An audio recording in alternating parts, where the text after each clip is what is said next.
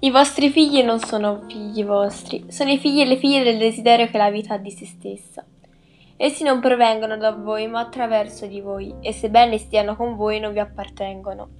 Potete dar loro tutto il vostro amore, ma non i vostri pensieri, perché essi hanno i propri pensieri.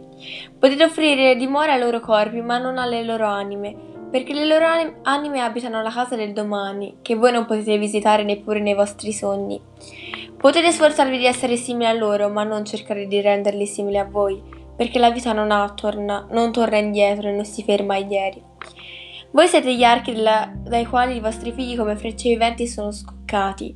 L'arciere vede il bersaglio sul percorso dell'infinito e con la sua forza vi piega affinché le sue frecce possano andare veloci e lontane.